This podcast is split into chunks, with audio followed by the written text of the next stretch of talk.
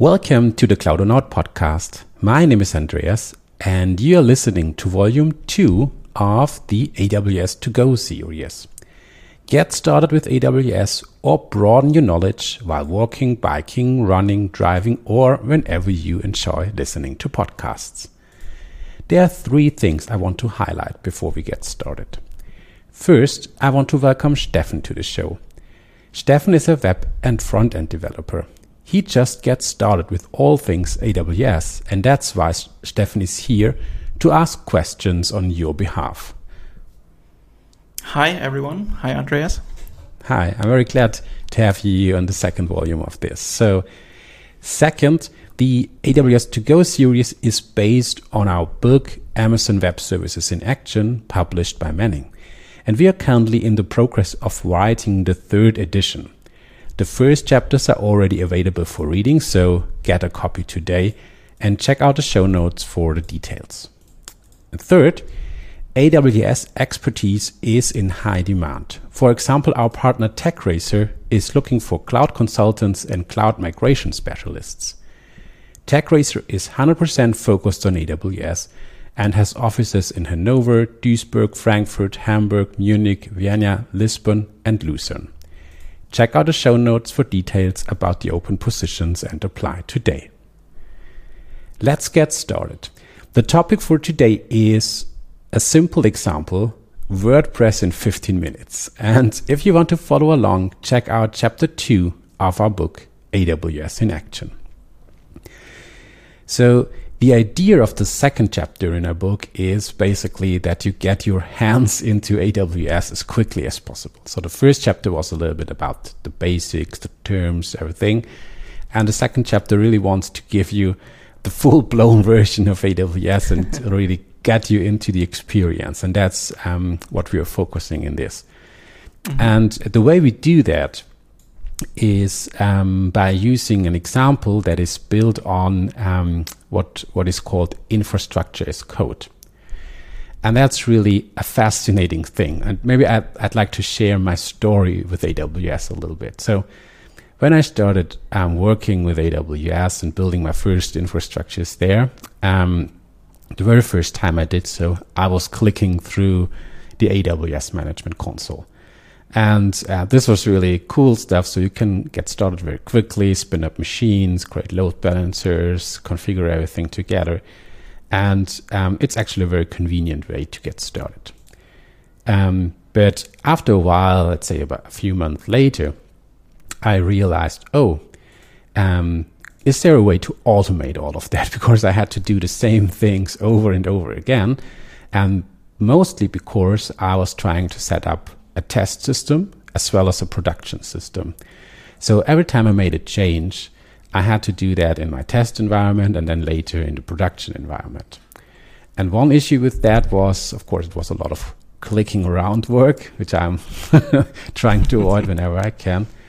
And the second thing is I, I was doing a lot of mistakes while doing so. So I can remember that so often I misconfigured security groups, so firewall configurations all that stuff. So really made a lot of mistakes, um, even in the production system. So I thought I need to automate all of that. And I looked around a little bit and I found, oh, there is something called the AWS CLI. So command line interface. And basically what I was doing is I was writing a bash script um, to automate mm-hmm. the things. so this is this was at least better than clicking through the management console. And I could spin up the whole infrastructure and but um, what I then realized is it's not that easy to write a bash script together with thing up and running because you have dependencies and it's hard to keep track of what you've been already applying and stuff like that. So yeah, and it, it took me, I think it almost took me a year until I realized that there is even another approach to that, which is infrastructure as code. And I, I discovered CloudFormation. And that's what we are using in the second chapter of the book because this is really a mind blowing tool if you use it for the first time. Because, um, as we show in the second chapter, um, you, basically what you do is you download uh, a YAML file from our examples and you use that, you click it's a three uh, a few clicks in the management console, and then it creates a so-called CloudFormation stack, which basically spins up all the infrastructure you need from zero. So it, it really creates everything: the networking configuration, um, load balancers, firewall rules, the database, a storage, um, uh, really auto scaling, and so really everything you need uh, to get, in this case, a WordPress, so this uh, CMS blogging system up and running. So, so it's like a template. Yes, yeah, it's like a template or or, or a blueprint. Mm-hmm. basically, it's a file. Um, you can think of it like a configuration file. It describes um, the target state of your infrastructure, and um, you can use that and just basically apply it and it spins up all the resources for you. And this is really magical. I, I, can tell you when you do, I, I, promise you, if you have never done so, you do so for the first time, it really is mind blowing because all those resources pop up. It's, um, I, I would say it's 50 or something resources that this spins up out of, out of nowhere. And then all that works together seamlessly. And this is, this is really, really cool. And yeah, that's why we're using it for the second chapter because we really want to give the reader a wow effect um, when going through a chapter. And I think that really uh, happens when you spin up the whole thing from zero and it, it just magically works, basically. Of course, later in the book, we dive into all the details and everything, but the idea here is just uh, to get you as excited as I was when I was an AWS beginner and used CloudFormation for the first time um, yeah, so that's um, that's really the thing. Yeah, it's the it's the it can be that simple, but if you want to understand it, you should dive deeper into it. yes, exactly. Yeah, and um, maybe we can maybe we can dive a little bit into the yeah the services or the concepts that we use to spin up WordPress, which is basically a very typical web application, right? So it's it's a PHP application. It's um, mm. a CMS system um, a backend and the front end, and yeah, it's really a very. I would say it's really a very typical web application. And so, what do you need to get it running? So, Steffen, when you when you think about um, if you have to deploy WordPress somewhere and you have to make sure that you can reach it from the internet, what what are what do you think? What is needed? to get that job and running? What would you say? For WordPress, uh, I would first of all I would need a, obviously a server who would be able to understand and render PHP mm-hmm. server side. Then I would need um, a database for mm-hmm. all the blog posts and images and all that stuff which WordPress stores somewhere. Mm-hmm. I would need a a domain. Mm-hmm. Um, I would need. Um, so, so I think we, we covered the most important parts. So you need yes. a web server, you need a database. Maybe what we um, could add to the list as well is so WordPress stores things on disk. So things like the images that you upload, stuff like that, is not stored in the database but it's just stored on the local disk of the of the True, server. Yeah, yeah. yeah. So so that's it exactly, and um, yeah. So that are the core the core things that we need, and that's what we have in the CloudFormation template that spins up everything as well. So we have um, virtual machines, EC2 instances that uh, spin up and basically install Apache and then download WordPress and unzip that and everything and configure it. Um, we have a database. In this case, we're using RDS, which is a managed database service by AWS, provided by AWS, uh, which which gives us a MySQL database instance. And for um, for the files, um, so uploads from from the from the authors, to the for example images and stuff like that, uh, we use an EFS uh, file system, which is basically, I don't know if you aware of the concept. Uh, back in the days, we all had those network file systems, NFS. Mm-hmm. Yeah. So this is basically a way to connect multiple machines to one um, file system over the network, and that's basically the same principle here. And uh, again, this is um, a service provided by AWS that we can use out of the box. And maybe one um, taking that one step one step further is um, as we discussed in in the last uh, volume, so for chapter one, AWS comes with that concept of regions. So they have their mm-hmm. data centers distributed around the world, in, and they are called regions. And if you remember, each region consists of multiple data centers, which are grouped into availability zones. And we want to make uh, use of that concept as well. Um, so we, we are aiming for deploying every part of our architecture into at least two availability zones. So the RDS um, database by default um, is able to run in a so-called multi-AZ mode, which means Amazon spins up two machines that get replicated automatically. Um, EFS is automatically available in all availability zones and synchronizes the data out of the box. And for EC2, so for the virtual machines, um, we are also not only spinning up one machine, um, but two, at least two machines in two different availability zones. They run in parallel and they both run Apache and have WordPress installed. Mm-hmm. And um, so we make sure that when one instance fails or the whole availability zone fails, the other one can take over or just continue working basically and handle the incoming requests.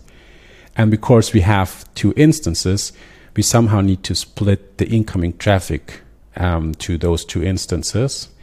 And therefore, we're using a load balancer, a so called application load balancer, which is again a managed service that AWS provides out of the box and can use it.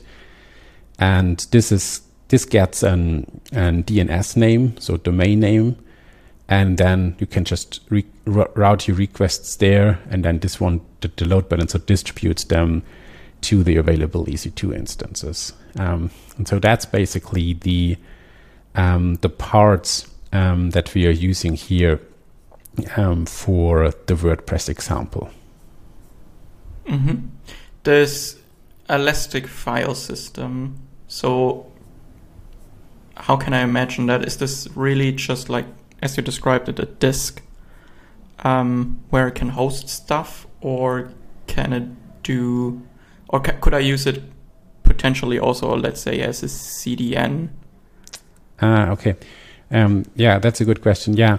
So the the EFS, uh, so it's the, the full name is Elastic File System, mm-hmm. and um, uh, so the thing is, um, you you need to mount the the network file system somewhere. So what you typically need um, is an EC2 instance running mm-hmm. that con- mounts the NFS file system. So NFS is basically a protocol, and uh, Linux instances are able to mount um, um, yeah a file system over the network by using that protocol. So basically, um, you mount the thing, and um, then it appears as a file system on your on your local machine, but it's connected over the network.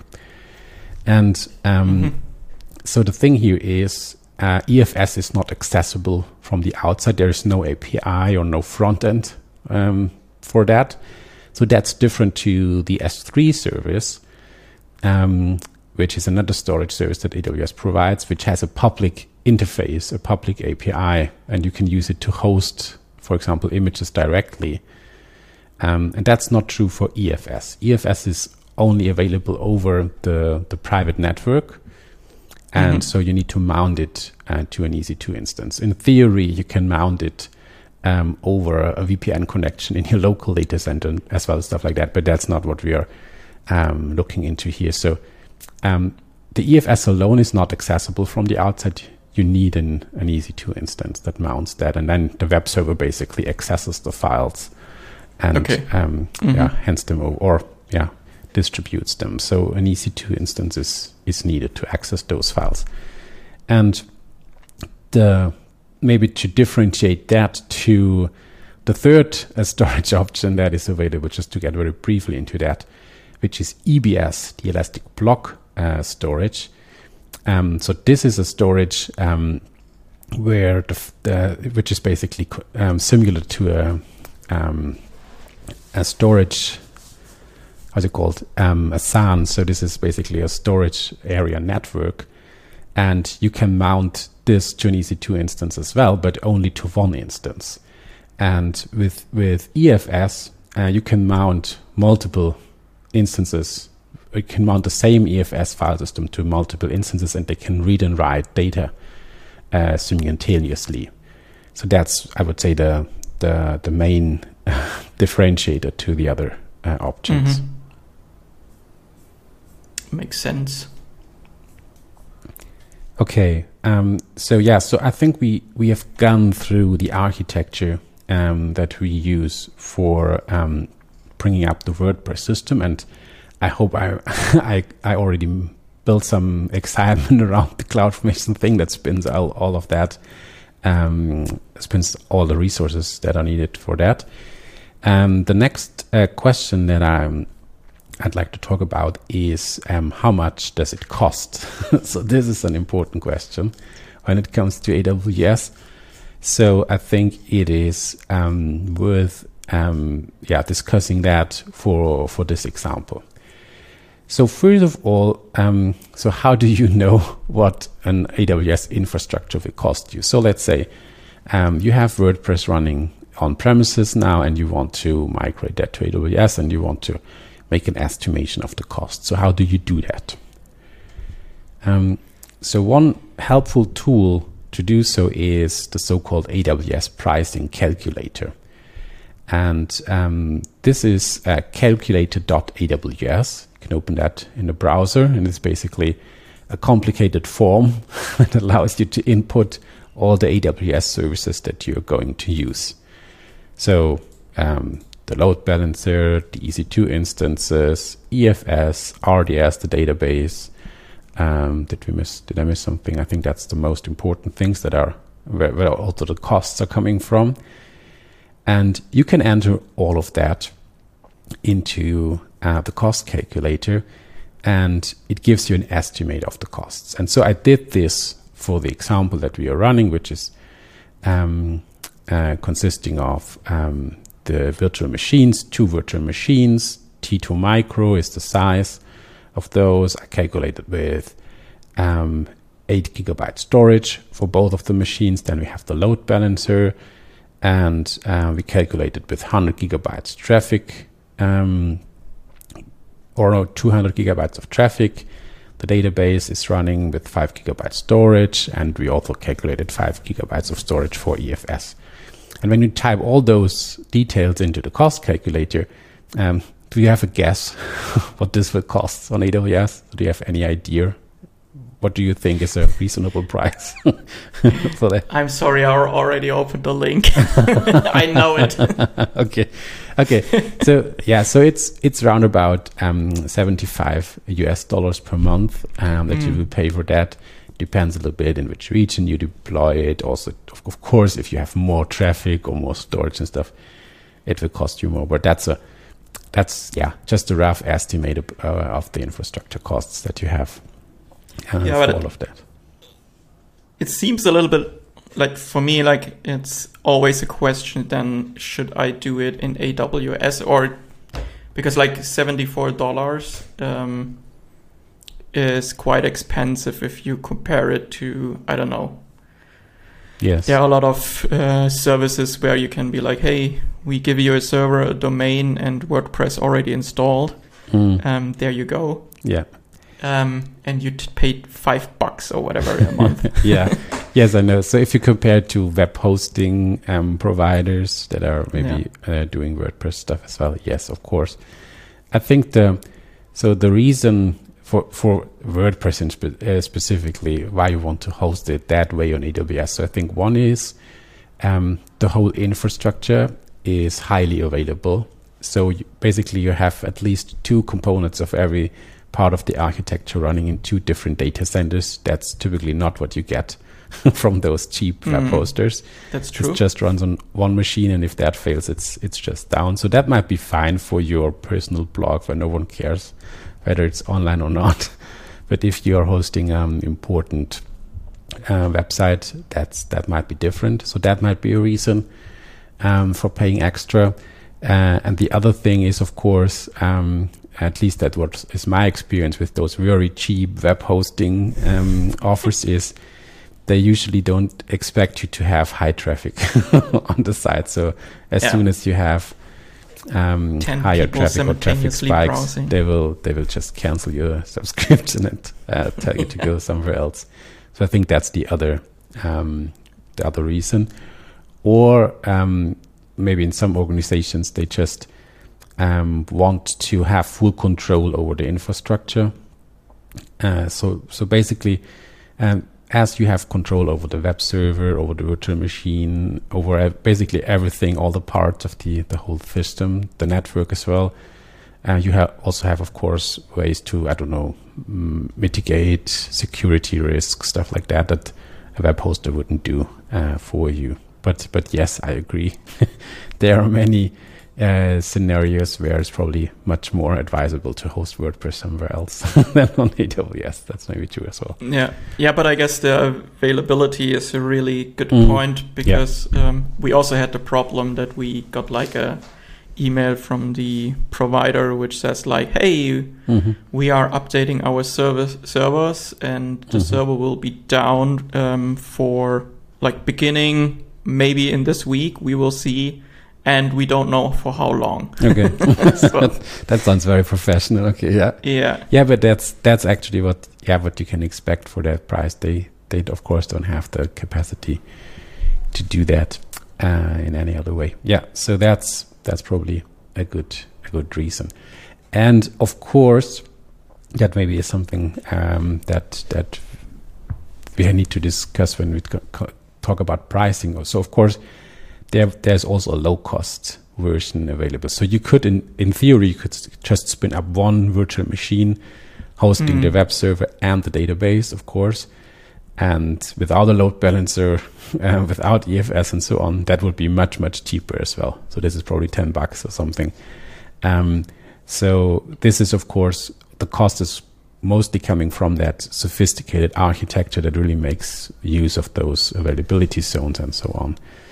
Um, uh, on the other hand, yeah. um, the the operations effort that you have um, with with the setup that we discuss is uh, is really reduced a lot because so for example the database is something that AWS is fully responsible for. So things like backups, um, patches, all that stuff is happening automatically uh, without a, without a huge downtime.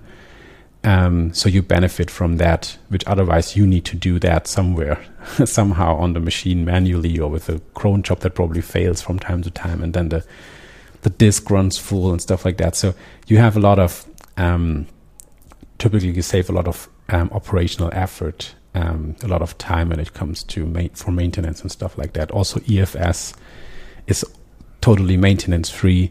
Um, the storage grows as you need it. There's no nothing that you you need no other disk or something. It just works out of the box. So I think those things are also um, uh, differentiators. could I also opt out of like let's say um, or like how does this RDS works with uh, MySQL where let's say I have a WordPress system running and this is currently using I don't know the MySQL version 9 Mm-hmm. I don't know Mm-hmm. um, and let's say the new version of MySQL would have a breaking change for the current WordPress system Mm-hmm. would it or could I op- opt out of um, not updating to that new version? Mm-hmm. Yeah. Or- So, so so only the maintenance releases get applied automatically. So if you Okay. switch to the new major version, that's um, a manual uh, thing. Okay, you okay. basically need to tell AWS to do so. It's only the the other maintenance security patches that AWS applies automatically.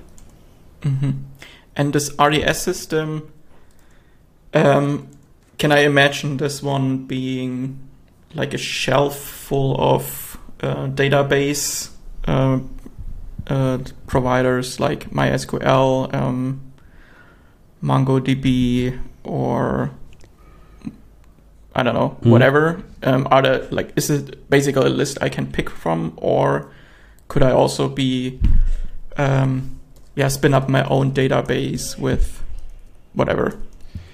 So um, so RDS is the relational database service. So it's only relational database engines. Um, Ah, okay. So it supports uh, MySQL, it supports MariaDB, it supports Postgres, and then Oracle, Microsoft, um, uh, Microsoft SQL.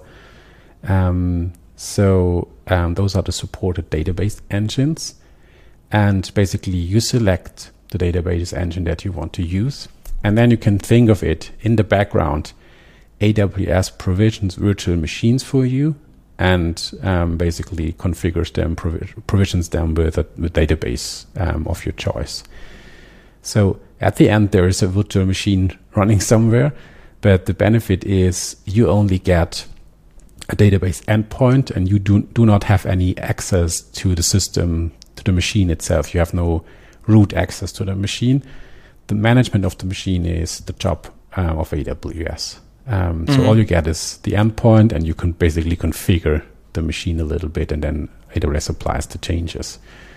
Um, and the the beauty of that is, um, yeah, you get um, uh, a, a pre-configured, um, fully um, uh, fully managed database engine from AWS. And I think, for example, only the thing backup and highly high availability, for example, with uh, falling back to another instance in another availability zone out of the box. So to get that functionality, to build that functionality yourself, you already need some deeper knowledge of, of a database system. It's not that easy to to do that yourself. And I think that's the yeah, the real benefit of using that. So basically you don't need to know too much about the database that you're using. Uh, you can just uh, use it um, Mhm. just use the endpoint of it. Makes sense. Yeah. Okay.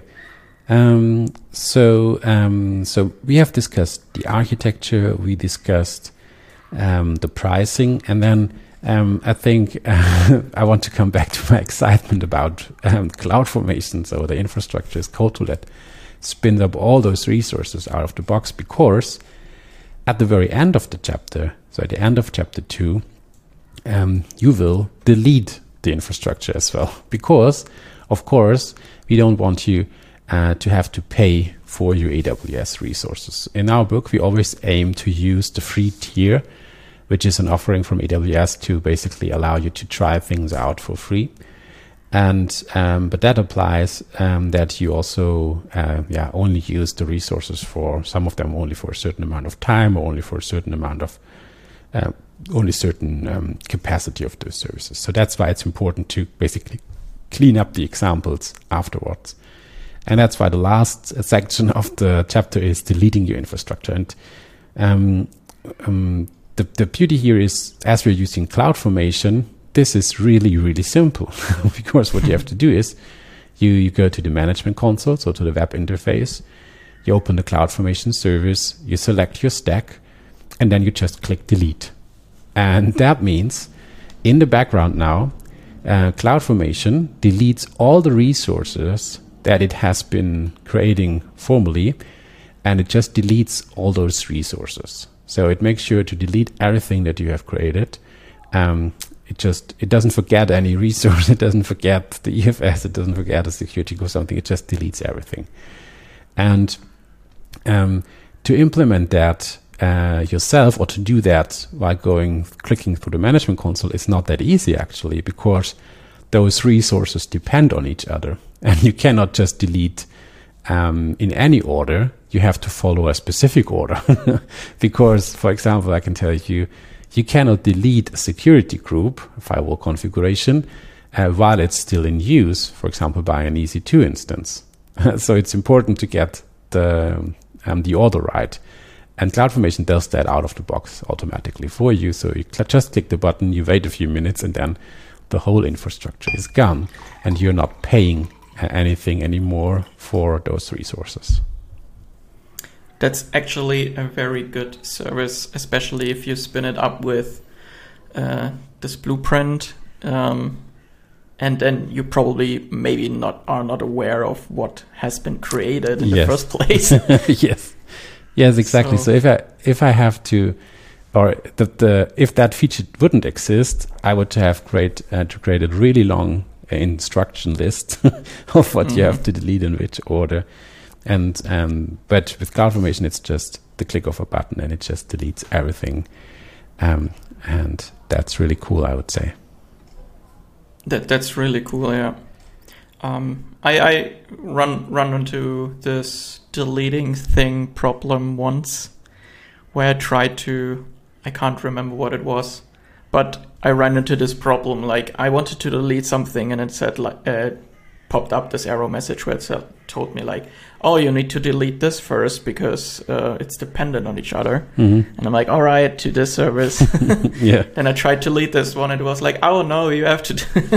delete the next you can't delete this. yeah yeah it's really it's really a dependency graph of all those things it's not that Mhm. easy to get that right manually uh, so yeah okay uh, th- Steffen i think um, we have gone through chapter two and i hope um, you and also our listeners really got excited about aws from what we have been talking through especially about the infrastructure as code aspect and i can promise you the infrastructure as coding or CloudFormation in, in, in specific is something we will come to in the other chapters um, that we will discuss as well.